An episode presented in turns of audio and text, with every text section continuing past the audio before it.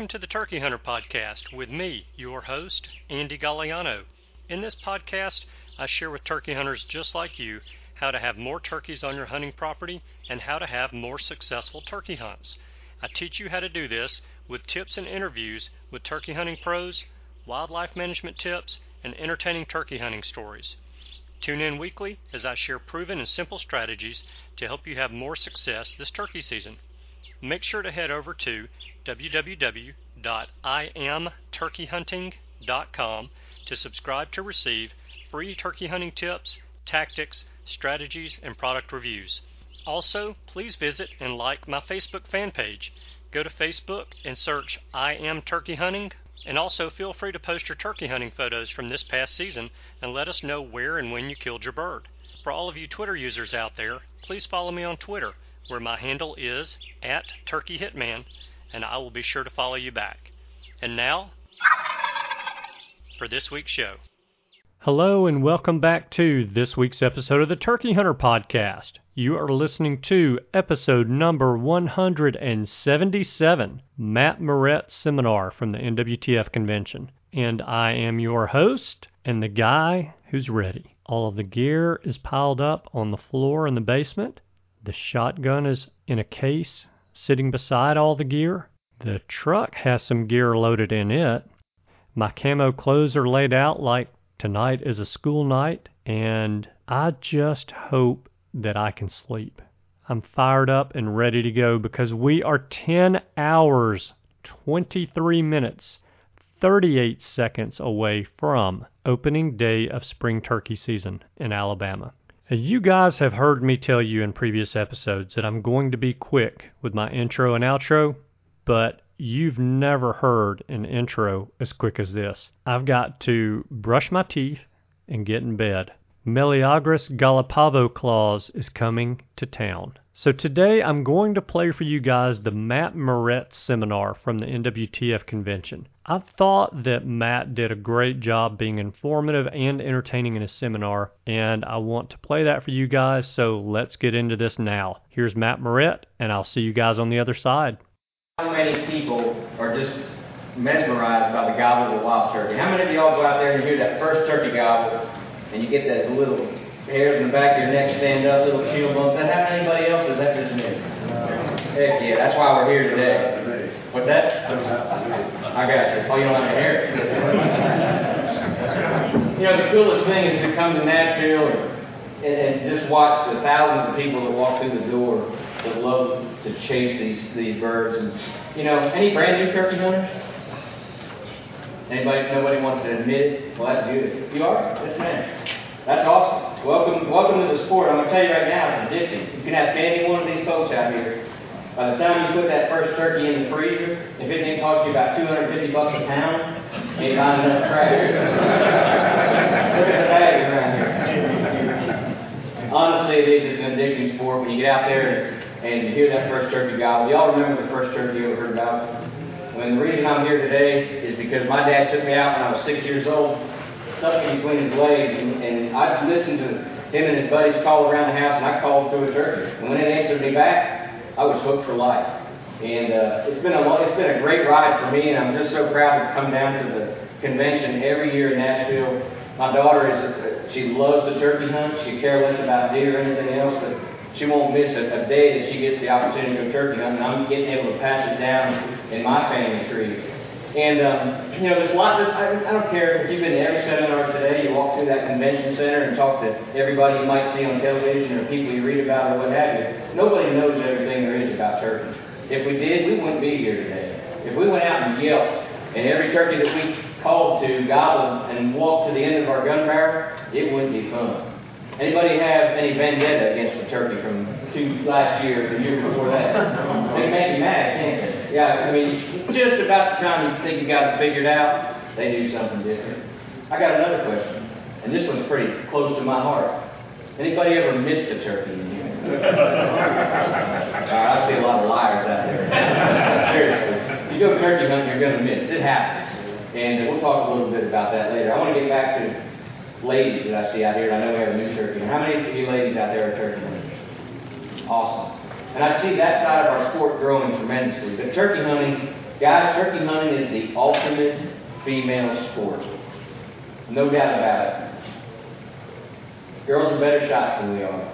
And some guys in here might beat their chest or whatever, but girls are better shots than them. If you take a female out, give her a little instruction with a .22 rifle, and she's hitting quarters at 25 yards in a matter of seconds. Women are more patient than we are. But the biggest reason is what other sport can a girl go out and talk sexy to something that's male species and blow its head off at 20 yards? I mean, it's total revenge on the gender. But anyway, welcome. Glad to see it. I see lots of youngsters.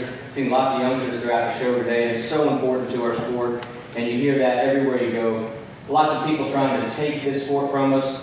The kids today aren't involved. These things right here, in my opinion, are one of the worst inventions ever. My kid doesn't even watch television anymore. She gets all her information right there. But anyway, get them outside. Anybody heard of turkey gobble yet this spring? You have? My number, after the show, I'm glad to give it to you, and if you need some help with it this spring, I'm glad to come give you some help. My home is in Pennsylvania, central Pennsylvania. Tuesday morning, I walked outside. I had a buck that I've been watching about 2 weeks every day, and he lost one side, and I really wanted to find one of his antlers. I figured I would, and I walked outside, and five longbeards were fighting at the end of my field. And about an hour later, I went out and yelped one time. They're not supposed to do that, but they gobbled, and I thought that was a good send-off in Nashville. So things are starting to happen, and it won't be long. I mean, this part of the world, if you're from the southern part of the United States, I mean, South Florida comes in 2 weeks. So it's upon us right now. So we all gather here in Nashville to talk about turkeys. And again, like I said, I don't know everything there is. I'm fortunate to get out there day after day in the spring. I made a living in this business since I was 16 years old and get to chase turkeys a lot. And I make the same mistakes everybody else does, and we don't call every turkey up that we yelp at. It's impossible, like we said earlier. But stuff we should be doing right now, obviously, some of y'all were honest about missing turkeys. I've missed 6 turkeys last year myself. And, I know that before I get going there, I got to get out there to the shooting range. And I see a lot of kids out there. Everybody talks about patterning and this and stuff. Patterning your shotgun is great. How many of you guys enjoy patterning your shotgun shooting paper? I enjoy it, but not with those big 3-inch magnums. They hurt. If you're going to take your child out there to shoot their shotgun, and I know there's some kids out there who will tell you the secrets. Don't make them recoil sensitive. I learned this the hard way. I learned a lot of lessons the hard way. But my daughter, I take her out with some just trap load 20-gauges, play birds at 20 yards and practice aiming at them. I think that's more important than her patterning the shotgun. I want her to shoot at a standing target at 25 yards, squeezing it just like you would if you were shooting a rifle.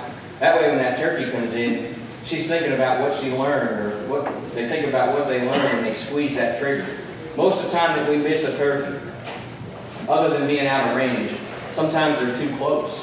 Practice those close ranges.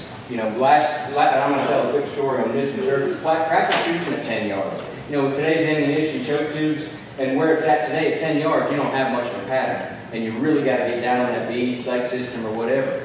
So get out there this time of year and shoot your guns, pattern your shotguns. There's a lot of range on all kinds of different shots in this and whatever. Shoot what shoots best in your shotgun, what you have confidence in.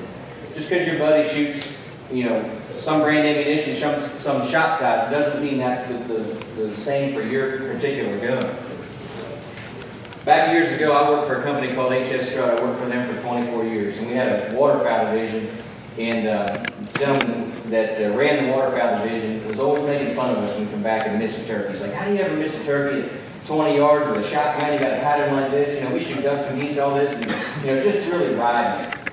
So about the second year, I invited Barney Caleb on a turkey hunt down in southern Iowa. I was living in Iowa at the time. And long story short, my whole goal of this trip was to get a turkey somehow so close that he would miss it, just so I could not hear this anymore. But long story short, roosted a turkey down there. It's just a perfect situation. There was 2 logging roads that came together, and just a beautiful hardwood top, and we slid in there the next morning. I knew right where to set up. I got a decoy out in that crossroads, and I put him about 10 yards, probably a little less than 10 yards from that crossroad. I got behind him, and I said, "Whatever you do, don't shoot. We want to get all this great footage. Please don't shoot till he gets up there to the decoys." And long story short, turkey it was a godsend. First thing he does, he starts gobbling. We tree call a little bit.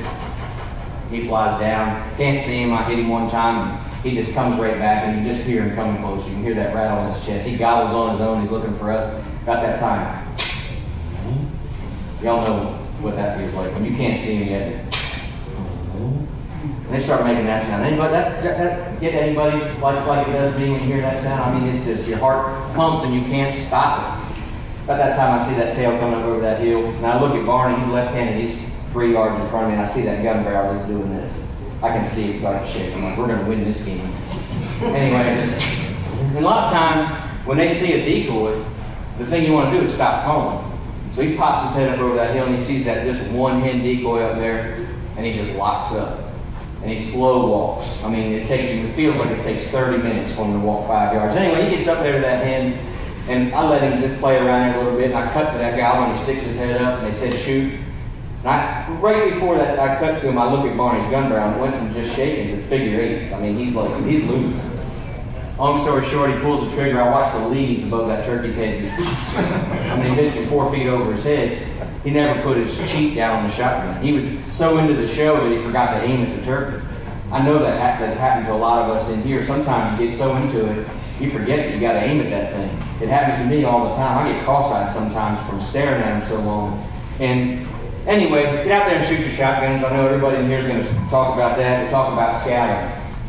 You know, your neighbor just north of here in the state of Kentucky, in my opinion, has one of the best regulations anywhere in the country. That, you know, on public ground, if you get caught, it might be on private too, I don't know the whole letter of the law. If you get caught with a turkey call in your pocket, out there yelling at the turkeys before the season, you can get a ticket and offense for it. Back home where I'm from in Pennsylvania, I guarantee when the turkeys start gobbling, people go out there and start calling them in. Well, that makes it tough. I mean, I'm not saying turkeys get call shy. I don't know if that's the correct term or whatever. We are predators.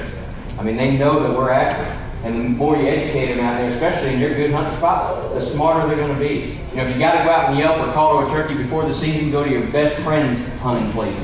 Don't make his turkey smart.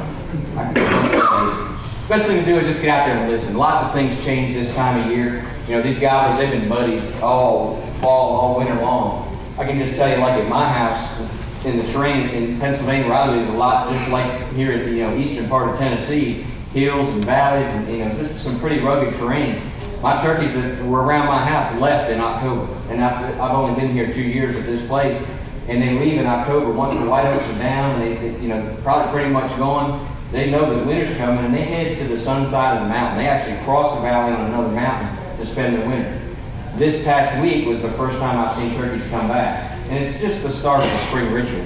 So now it's time to get out in the woods, learn the land, and in the next few weeks that are coming, lots of things are happening out there.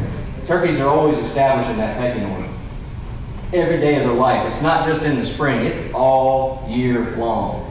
In the wild, lots of things are different than the way we have it. If turkeys had McDonald's and things like that, it'd be a whole different story. They're out there to survive. They live every day of their life in survival mode. When a hen turkey is hatching those eggs, she's sitting on that nest and she's imprinting those pulps before they even come out of the egg. The first thing they learn is to stay away from danger. We're dangerous on wild turkeys. A lot of people say that they can see so many times better than the human and hear so many times. I don't know what those figures are for real. I hear lots of stories. Y'all know right now they can see really good. They can see better than we can. And they can detect movement at unbelievable distances. And that's a lot of stuff that I want to talk about and talk about decoys and things like that. Turkeys' senses are great, probably way better than ours, but you got to remember they're surviving every day. You're in their house where they live. Some people love and hate camouflage and this and that. I'm not going to turkey woods without looking like the place that I'm hunting. And when I get set up, today's world with all the stuff that's available, you can melt into that environment out there, but you still got to be still, especially at the right times. Think about times we've been walking through the woods and you're just looking around, all of a sudden you see a deer's ear twitch, or you see a deer's tail flicker, or a squirrel tail. That movement's what catches your eye. Same thing with turkeys. With the youngsters out there, with the invention of ground blinds, the way that the technology has allowed us to get great concealment. If I had a ground blind when I was a little boy, I probably would have saved a lot of butt chewings for sitting still.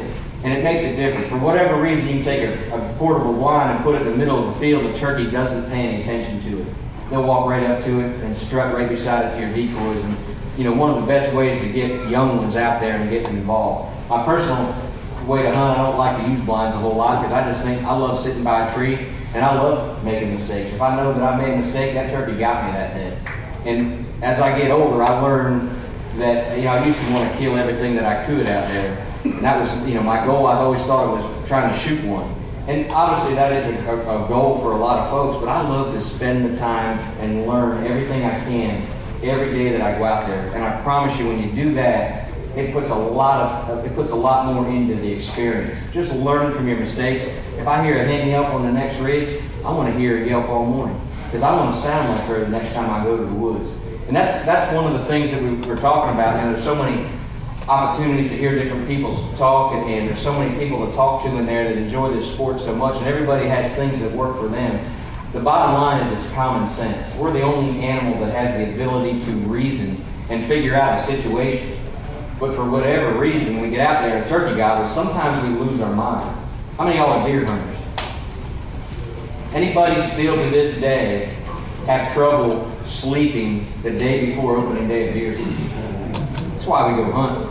If you're out in that deer stand, let's say we're bow hunting, that first doe comes in, we're not going to shoot a doe, and that right leg starts to shake. Does that ever happen to anybody else with me? That's why we go hunting. It's that adrenaline flow that we get. And like I said, when we're out there turkey hunting, we're talking to these birds. We're not just making noise. And that's something that was taught to me a long time ago. You know, even though that I love the turkey call and go out there and try to make different sounds, a lot of times I was just making noise. When I learned how to talk to them, and know what they needed to hear from what I needed to say, I was a lot more successful with bringing turkeys closer to my gun barrel or closer to somebody else. Nowadays, I personally probably don't carry a gun 5 or 6 times a year all spring. I enjoy calling turkeys up for other people more than anything in the world. I love to watch other folks' reaction. And you know, the crazy thing is whether it's a first-time hunter that's 10 years old or somebody that's been at it for 50 years, and that old turkey shows up, and you can see it in their eyes, and you see it in their emotions, and the uncontrollable heartbeat and adrenaline pump that you get when you know it's about to go down. Let's just talk about calls real quick. Thankfully, I had some good Pennsylvania boys. I stuffed my pockets with turkey calls at the booth, and I forgot our striker, but Cody makes a good turkey call too. The tone is built right into these things. This day and age, anybody can run a turkey call, and I'm just going to borrow a little one here real quick that I can see. You want to come up and help me, buddy? You don't want to? I might give you a free turkey call if you go up here and give me a hand. Look at that. All right. I see. Will you come in the orange? Oh, you're coming. Okay, come on. I ask you first. First of all, that's the best outfit I have seen today. Yes, sir. Come on up here. Oh, I don't want to see your name badge. What's your name? Quincy. Where are you from? Tennessee. Is that a pretty good place to go turkey hunting? It's not. You want to go to Tennessee? Man, you got him trained. Have you ever used a slate call like this before? Say no. Attaboy. You learn how to not tell the truth right out of that. Okay, hold that like a pencil. Hold that in that hand. All I want you to do is make a little circle.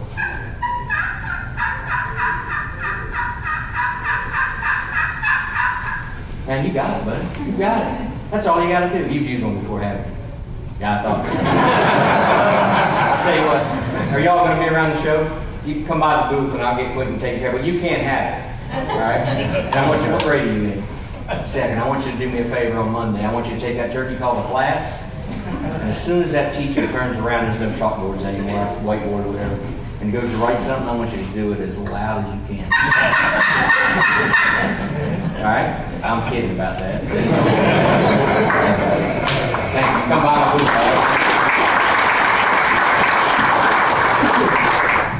the booth. Quick, if you call any turkey in the country like that, when that old hen's yelping, that's what she's saying all the time. You don't gotta get fancy. Slate calls, box calls, some's built right into the call. The stuff they have today is incredible. They already sound like turkeys. Now when we get to the woods, now it's time to talk to him and lay that presentation out and tell him what he wants to hear. You know, when I grew up turkey hunting, when I was a kid, there wasn't much information out there. There wasn't cell phones or the internet or Google. You want to learn what a hen turkey sounds like, you had to go to the woods and spend time with it. You can Google hen turkey yelp on YouTube, and there's 7,000 different variations. Every turkey has different voices, just like we do. That's why there's so many calls available out there. Some people like slates, boxes. A good turkey hunter, like I said, not a good turkey hunter, most turkey hunters, like I told you earlier, they got a best pool of half the stuff that's available out there on the show floor. I mean, y'all got your favorites. But it's amazing that you always, I know you guys do, I've seen the bags of crap you got across here. It's amazing you always reach for that old faithful, the one you have the most confidence in. And that's the key. You got to have confidence. You already sound like a turkey. Let's talk, a little bit about the calling situation. And I wish I could say, hey, you can do this, you can call up every turkey in the country. Like Quentin just did there, the basic yelp is something turkeys do every day of their life. They wake up, they tree call, which is a yelp, it's soft. She might fly down and she's just letting other turkeys know where she's at.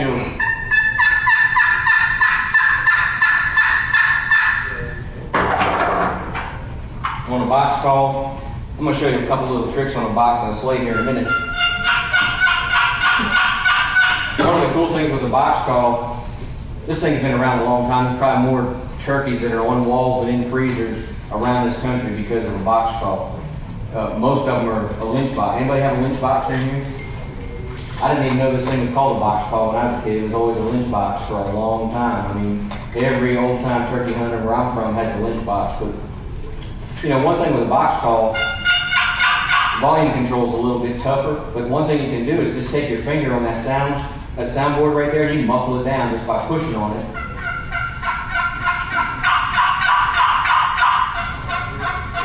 You can muffle that sound. Again, I don't care what kind of calls that you use.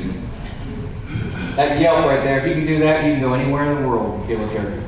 You don't have to know that whole repertoire, all the language of the turkey. They're yelping all the time. Soft, loud, controlling the volume is very important. Before we do this, let's talk about decoys real quick. How many of y'all use decoys? And that's way more than I've seen 10 years ago. How many believe in decoys? That's awesome. Anybody not believe or don't trust decoys? Skeptical. That's beautiful, because that's how I was for a long time. And I'm, I happen to work for AvianX, or a decoy company, but the person that introduced me to decoys, when they first came out, they kind of looked like half buzzard, half turkey, and and they work 1 out of 10 times. Now here's some keys about decoys that I think that when it happens, it'll change your mind. Decoys can run turkeys off. They can do what you don't want them to do. It can happen. Lots of reasons, and we'll cover that. But decoys have come a long way. I mean, who thought you could make a rubber, what my buddy calls these a rubber chicken, who thought you could make a rubber chicken look so realistic? And technology's allowed us to do this. But what sold me on decoys, gentlemen's up there right now, without a doubt, one of the best taxidermists, if not the best, turkey taxidermist in the world, is Callie Morris. About 15 years ago, Callie came out and had a line of mounted hen decoys. And when I got my hands on one of them, was on a hunt with him, and I watched how that decoy worked, it sold me. And it sold me on a couple things. That thing was so realistic that when a gobbler would see it, 9 times out of 10, he was going to get closer. He didn't always come to it, but he was going to get closer. Probably 7 times out of 10, if you let him come, he was going to come and try to breed that hen. I realized it was the realism, obviously, because in my past, I was skeptical because I put a foam decoy out and it might have some interaction, but most of the time the turkey would kind of get nervous and walk off, probably because it wasn't realistic. Calling's the same way. A lot of times it's where you put the decoy too. When you put a decoy out, the best thing to do, you got to remember that turkey lives there every day of his life. If you're in a heavy timber where he can't see that decoy, it's not going to work as good. You want to get it out in the open where he can see it. Logging roads, if you're in the timber fields, that's why they work so well, because they're putting that visual contact on it. Another thing that I've learned the hard way with the decoy, when you know that gobbler is locked in on it, don't call to him all. Don't keep calling to him. That's a big mistake that we make, and sometimes we're out there, we all like to hear him gobble, we want to hear him gobble so he has no breath left. And a lot of times that's a mistake, especially if he's locked in on your decoys. I didn't grab a gobbler decoy to bring down here, but I'm just going to hit on it real quick before we went into this thing I want to talk about, kind of simulating hunt. My personal choice, and what we at AvianX have learned, is that the best way to track a gobbler in the spring is by using mating aspect, which is some sort of a hen decoy, and a gobbler decoy, pecking order. And almost every time, if they commit to your decoys, I would say 9.8 times out of 10, if you have a gobbler and a hen out there, he'll go to that gobbler first every time. He forgets about the mating aspect, he's going to run that other gobbler off. And, you know, I like to use a less dominant gobbler decoy, and I promise you that it'll, you know, when I saw those hands, it makes me smile because I know things are working. Without a doubt, realistic decoys have changed the game of turkey hunting. And I'm not saying that you shouldn't be skeptical because, you know, you got to think about the selection. We make a whole bunch of different models of them, and there's lots of them available. But think about this: you're dealing with a gobbler out there that's maybe a 2-year-old. Maybe, you know, it was Jake last spring. He's a 2-year-old. He's got a little timid side to him. You put a full strut decoy out there. Full strut is the most dominant posture a gobbler can have. He comes out there. Last time that he got tangled up with him, it hurt. He got hit upside the head with a wing. I mean, you and I are smart. We're only going to take that one or two times, and we're not going to try to go find a date. It's just like, you know, that's just like us. The dominant, the pecking order in wild turkeys is tremendous, and it comes into play with sometimes the calling and your decoy selection.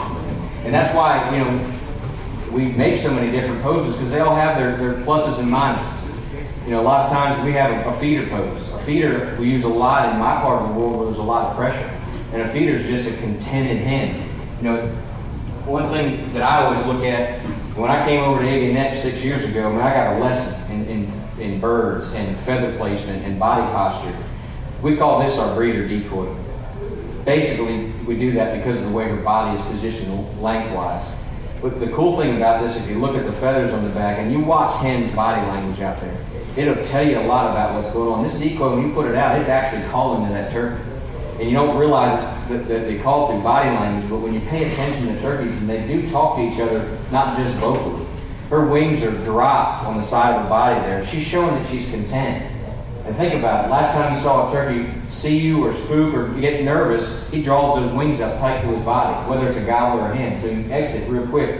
Those wings are showing you that, you know, this hen's content, so it keeps that turkey relaxed. You put a feeder out there, that turkey's feeding. When she's feeding, she's at her, you know, most contented time that she could be, and you're relaxing that turkey. So you're thinking like that when you go to your decoy selection, and you go to put them out. We don't make 6 or 7 models just to sell a bunch of them. We make 6 or 7 models, so you have your choice of what you want to do. If I know I'm battling with a turkey that's been out there for years, he's got a lot of birthdays, and I know he's going to have big spurs, and I'm having a lot of trouble, I'll go to that strutter-style decoy because you're challenging him. Then you're showing him a dominant pose. And we've all seen it. I mean, they'll work, no doubt. But the more dominant you make your gobbler decoys, the more times you might run a turkey off. There's no doubt about it. But, you know, I'm kind of bouncing back and forth, and I apologize that there's so much we could talk about. We could stand up here all day, and somebody else could be in here and have different opinions and things that work for them. I've seen it, you know, we're talking about shotguns earlier. I personally like 6-shot. I shot it my whole life, and I have a lot of confidence in it. Get out on the road, some people shoot 5s, and I know there's some stuff that's a lot smaller out there nowadays that are doing incredible. Use what works best for you. Just because, like I said, just because it works for your buddy, if he uses a slate call and that's what his go-to, that doesn't mean that's the best thing out there for you. How many of y'all here use diaphragm calls?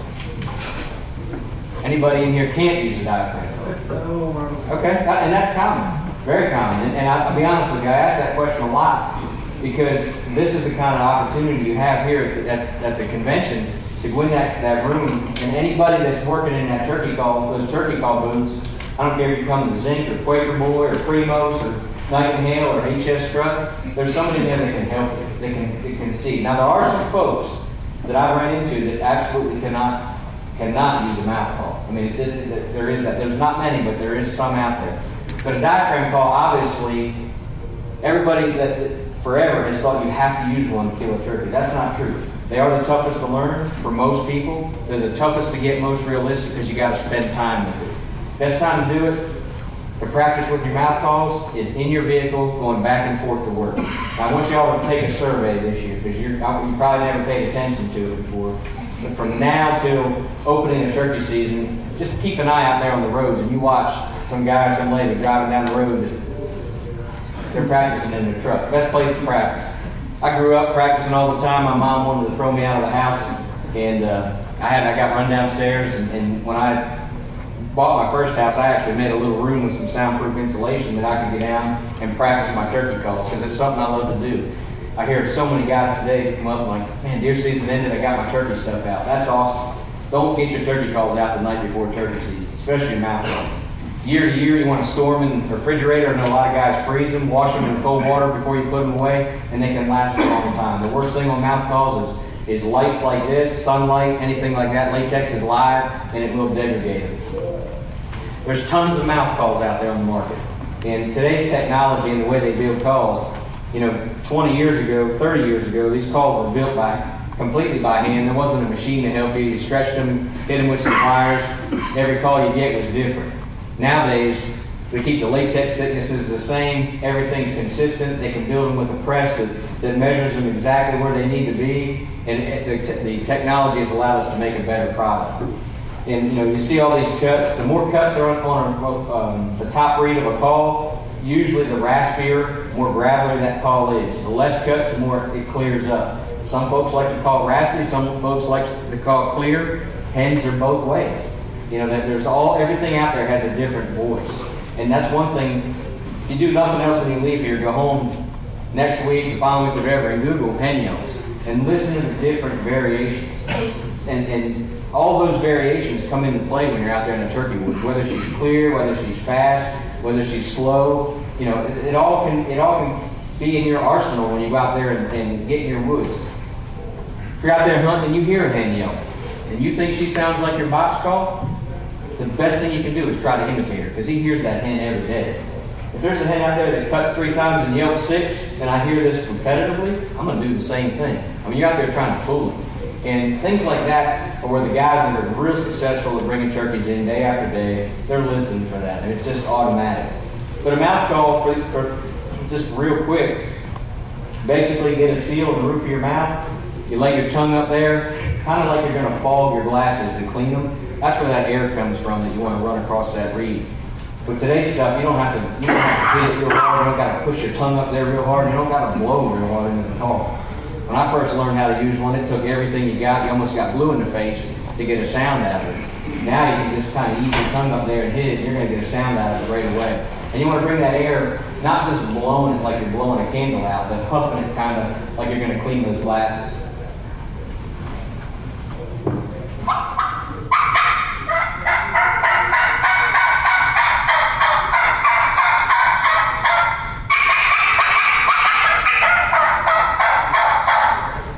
There's lots of little things you can do with your throat and a little tongue pressure to get highs and lows and all that, but you want to sound real. You want to sound like that turkey out there. When a hen wakes up, just like us, most of us don't wake up and start screaming and yelling. When a hen wakes up... So that is all that I have for you guys for the free portion of today's episode of the Turkey Hunter Podcast. If you would like to learn how to become a subscriber to the premium content so that you can catch the rest of this week's episode, then I'll tell you how to do that in a minute. But first, I want to say thank you to Matt Morrett for giving me permission to record his seminar at the NWTF convention. I hope that you guys enjoyed that presentation that Matt did. It was kind of basic at times, but I know that we old-timers need to get reminded of the basics from time to time, especially before we step out into the woods. And those of us who are new to the sport need to learn as much about the basics as we can. And by the way, that's why I created Turkey Hunting University. Just imagine what you could learn from hunting with a guy like Preston Pittman, or a guy who has killed about 450 turkeys, and that's Jeff Budds. Turkey Hunting University is as close as most of us will get to actually hunting with these guys. So go over, check out turkeyhuntinguniversity.com. If there's a topic that you want to learn more about, there are videos on that topic on the website. Most of the topics have videos. There's still a couple of them that don't, but will soon. But go check that out. It's pay-per-view. It's on demand at your leisure. You can watch the videos that you purchase, and you can watch them as many times as you would like to as well. So check it out. If you see something you like, something you feel like you need to learn a little bit more on, then purchase that video and enjoy. Oh yeah, and I'd love to hear your feedback about the video that you buy. So email me, Andy@IamTurkeyHunting.com. All right, two quick things before I cut you guys loose for the week. A little bit of housekeeping going on here. So I want to welcome our newest listener to the Turkey Hunter Podcast and our newest member of the Turkey Hunter Podcast family and new turkey hunter. His name is Max Willahan. So I would like to welcome Max and congratulate his dad, Thomas Willahan, who is a proud papa, on the birth of his son, Max. So I actually saw a picture of Max. I believe it was on Twitter, may have been on Facebook, and he is one cute little dude. So Thomas, congratulations to you guys. I know that you and your wife must be very proud, and you have good reason to. Just remember this, Wills. Getting no sleep with a newborn is no different than getting no sleep during turkey season. So hopefully that'll make you feel better and give you the opportunity to get work through all that no sleep that you're getting now. All right, so another thing that I need to let you guys know about is that the Turkey Hunter Podcast is back on Stitcher. Actually, we never really went away, but Stitcher was not uploading new episodes. I don't know why, but they quit uploading new episodes to the show as of about October. And thanks to a couple of you guys emailing me and sending me messages on Facebook, I was able to get the most current episodes back on Stitcher, and we should be ready to rock and roll with Stitcher from here on out. So thank you guys that messaged me and emailed me. I greatly appreciate that because I never would have known had you not told me.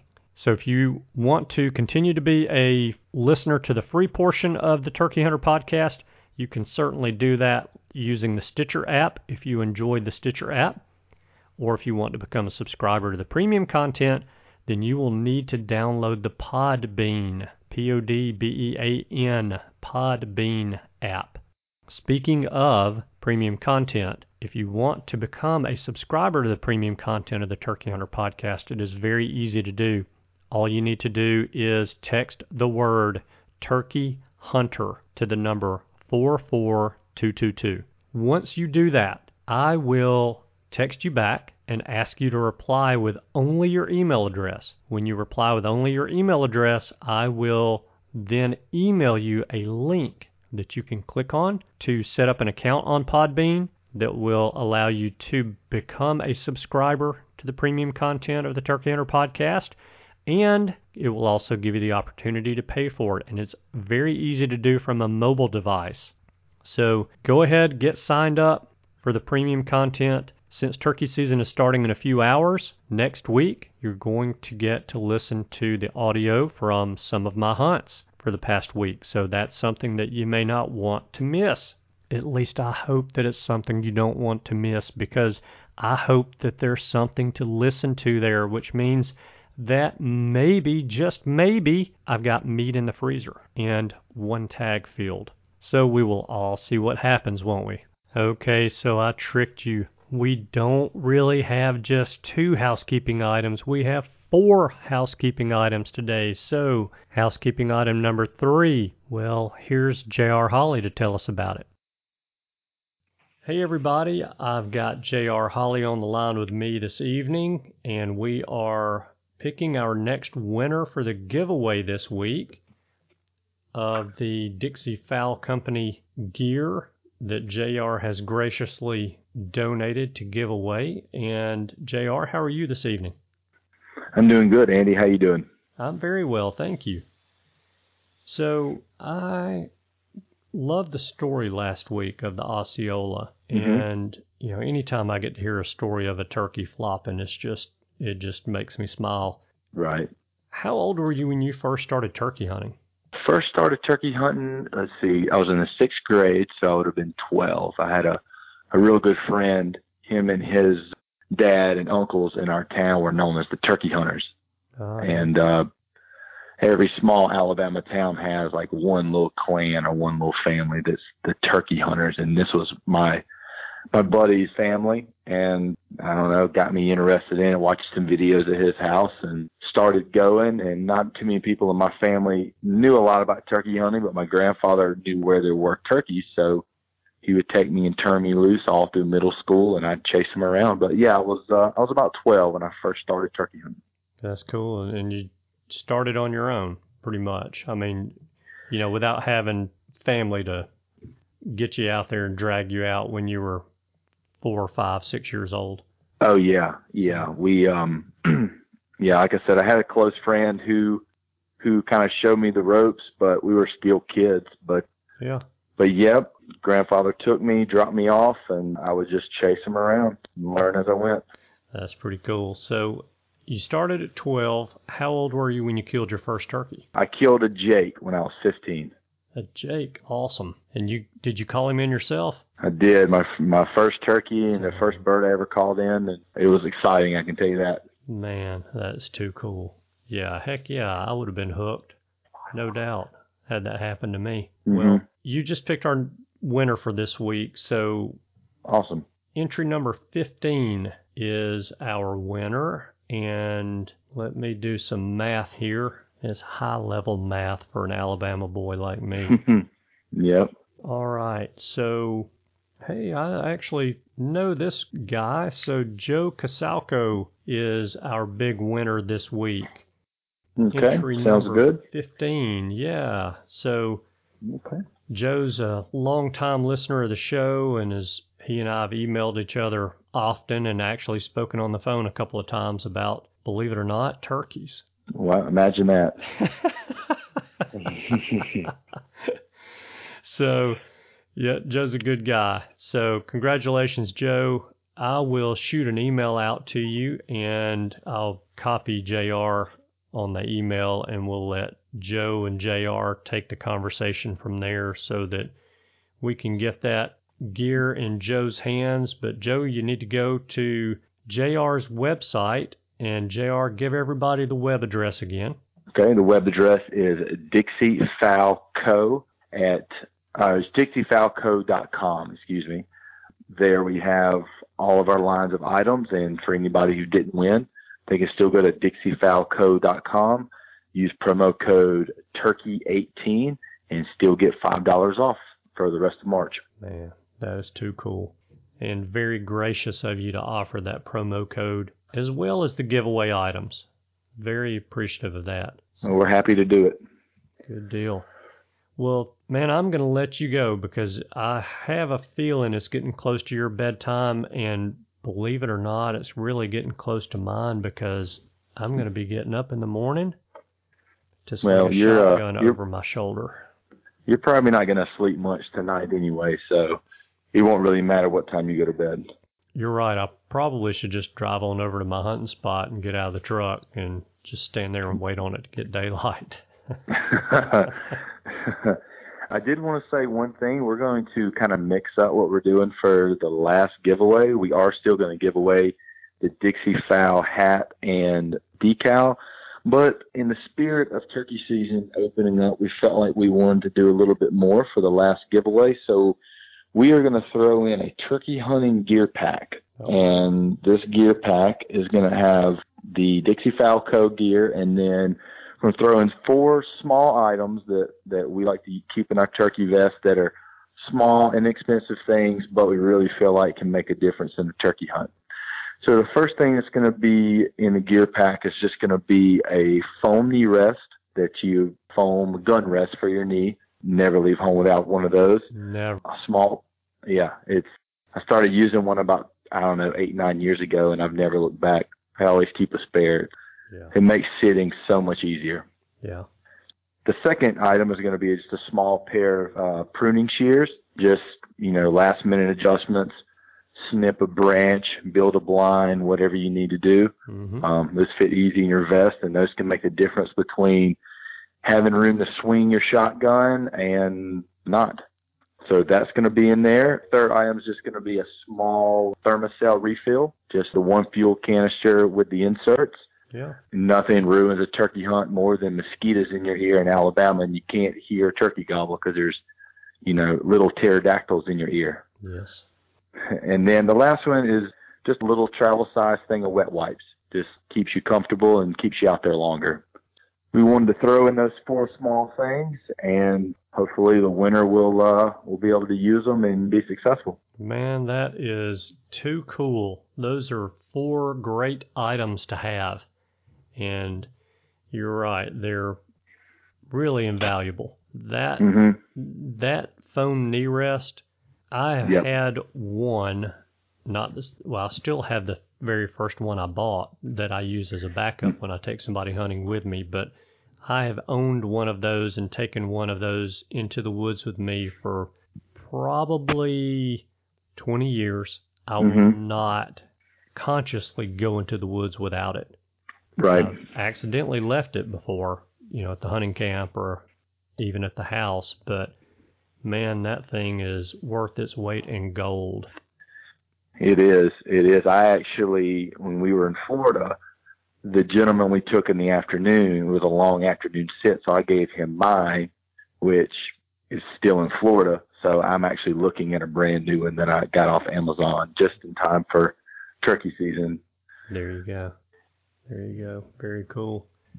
JR, man, that's awesome. I appreciate you doing that and going above and beyond. Appreciate you doing the giveaway. And everybody, if you, well, whether you registered or not, you need to re-register this week. And so you can register, or if you need to re-register, then you can do that by texting Dixie Fowl, D-I-X-I-E-F-O-W-L, with no spaces. Text that to the number 44222. From there, you're going to get a text back that says, please enter your email address, or please reply with your email address only. And once you do that, then you'll be entered into the giveaway for this coming week. So that is the Dixie Fowl Company gear. That is a knee rest, hand pruners, a thermocell refill, and wet wipes. Tools of the trade we can't live without. Yes, indeed. Yes, indeed. Well, sir, you're very generous and very kind. Appreciate you very much, and I wish you luck this weekend because you're getting out on a youth hunt with a young man, and I wish you both a lot of luck, and hopefully the hammer will drop on a bird this weekend, and you'll continue that Florida streak that you have going. We'll see. I'm hoping for the same. Yeah, yeah, absolutely. So, good deal. I'm going to let you get on with your evening, and I look forward to talking to you next week and hopefully seeing another selfie with you and a turkey this weekend. Yes, sir, and good luck in the morning. Thanks, JR. Have a great night. All right. Bye-bye. Goodbye. All right. Congrats to Joe Casalco for winning the Dixie Fowl Company gear. Housekeeping item number 4 is the announcement of the winner of the Struttin 360 mechanical decoy stake. So here's Richard Duncan to tell us more about that. Hey everybody, I've got Richard Duncan on the line with me tonight to pick out another winner of the giveaway of the Struttin 360 mechanical decoy stake. And Richard, how are you this evening? I'm doing good, Andy. I'm going to be in the Turkey Woods Friday, so I'm feeling real good right now. I know, I'm excited. Man, I just don't know if I'm going to sleep between now and opening morning, but hey, you know, I won't sleep once season starts anyway, so what's an extra day or two of no sleep? Absolutely. Yeah. So I've been wondering about the Struttin 360. How many states have you sold and delivered the Struttin 360 to? You know, Andy, it's really interesting. Not only have I sold in all 50 states, believe it or not, because we do have some people using the Struttin 360 for predator hunting, but these were actually all turkey hunting sales. And then I've sold also to Mexico, New Zealand, and Canada. Oh, that's cool. So I have always wondered about the turkey hunters in New Zealand. So did you sell those to a guide or an outfitter there? You know, I never talked to the guy. Yeah. I mean, he just placed an order online through my webpage, and I had a ship-to location and shipped it and never heard from him, so I don't know what the results are, but it actually did go to New Zealand. That's pretty cool. Well, I would just about guarantee he's killing turkeys with that thing because, from what I understand, the New Zealand turkeys are not like Alabama turkeys. They're pretty stupid. That's probably true. So, yeah, they're probably just falling all over themselves to get on that Struttin 360 decoy and get shot. So that's pretty cool. And then, so all 50 states, so you sold them to people in Alaska? Absolutely. You know, I actually talked to a couple of the guys that bought Struttin 360s from Alaska, and what it was they had moved to Alaska to be hunting guides, and one was actually from Georgia, one was actually from North Carolina, and they came back to the lower 48 to turkey hunt in the spring. Yeah. So I actually shipped them to Alaska, though. Yeah, that's pretty neat. Yeah, I know a lot of outfitters up there are there for their fall hunting season, and that's it. And they don't live there year-round. So that makes sense. Yep, for sure. Yeah, very cool. Well, again, you didn't know it, but you just picked our winner. So awesome. The number of states that you sold in, I'm actually going to bump it and include the countries and provinces that you've sold in as well. So we've got Mexico, Canada, New Zealand, there's 3, and then we have 50 states. So that means entry number 53 this week is our winner. And I don't have a name for the winner, but I do have an email address of duckcommander98@gmail.com. So congrats to Duck Commander 98. I will be sending an email out to him, and I will copy you on that email, Richard, and hopefully we'll get a response back from him very quickly so that we can get that Struttin 360 decoy out and get it in his hands ASAP. So that's awesome, Andy. I shipped the first unit to our winner last week, and he should have received that Struttin 360 today, so as soon as we get the contact and mailing information and the ship-to address, I'll have another Struttin 360 on its way. Very cool. That's awesome. So let's do the text option again this week. You want to give away another one of these, don't you? Absolutely. That was kind of a leading question, wasn't it? All right. So now that I've talked Richard into doing another giveaway, what we'll do is go back to the text option, and you guys who have not registered yet, what you need to do to register is text the word Struttin 360. Make it one word, no spaces, and it's STRUTTN 360 to the number 44222. And once you do that, you'll be prompted at that point to enter your email address. And once you enter your email address, that will register you for the giveaway. So I really recommend you guys go out there and register for this. We're going to give one more away. I already know that Richard's going to do 2 more after that for a total of 5 of these decoy stakes. But I don't know going forward if we're going to do these next 2, the last 2, via social media giveaway or continue on with the podcast giveaway for you guys. But once you enter, you're entered. So go on, text Struttin 360 to 44222, get registered, and then you don't have to worry about the other entries that we're doing. You're in the contest at that point. So, Richard, thank you very much again for your generosity in doing this, and I hope that everyone listening will go and check out your website and tell us what that web address is again. Andy, my webpage is www.rjduncan.com, and Duncan is spelled Dunkin, so that's www.rjdunkin.com. Fantastic. Well, I recommend everybody go check out the website and check that product out, and then also go over to your Facebook page, your business page for the Struttin 360, and give it a like as well. Do you, during turkey season, I know you film a lot of hunts over the Struttin 360. Do you typically post those hunts on your Facebook page? Andy, I've got a number of videos posted, and I'm working with video editors now so that we can get some more up. I've got a large number of hunts, and I'm always looking for good editors to edit videos. So if you have an interest, send me a note on my webpage.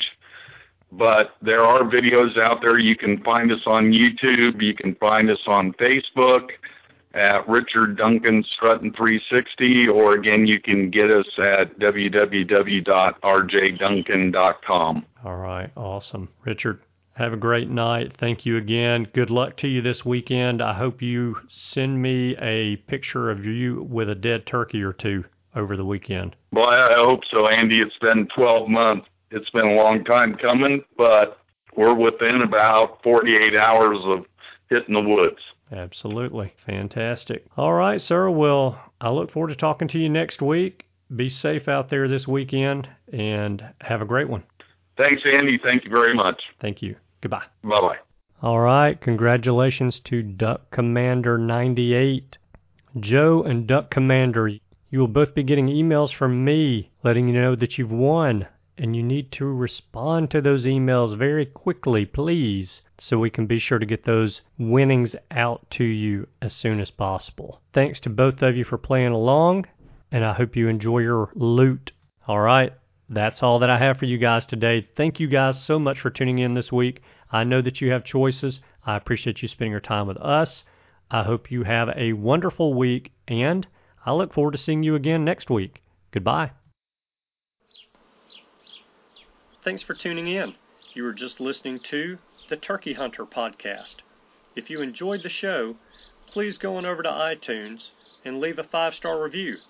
And make sure to head over to www.iamturkeyhunting.com to subscribe for free turkey hunting tips, tactics, strategies, and product reviews to help you have a more successful turkey season. And stay tuned for upcoming episodes on hunting afternoon birds, how to film your hunt, and the breeding cycle of hens, as well as some guest interviews. Thanks again for listening. We know your time is valuable, and we appreciate you sharing some of it with us. See you next week.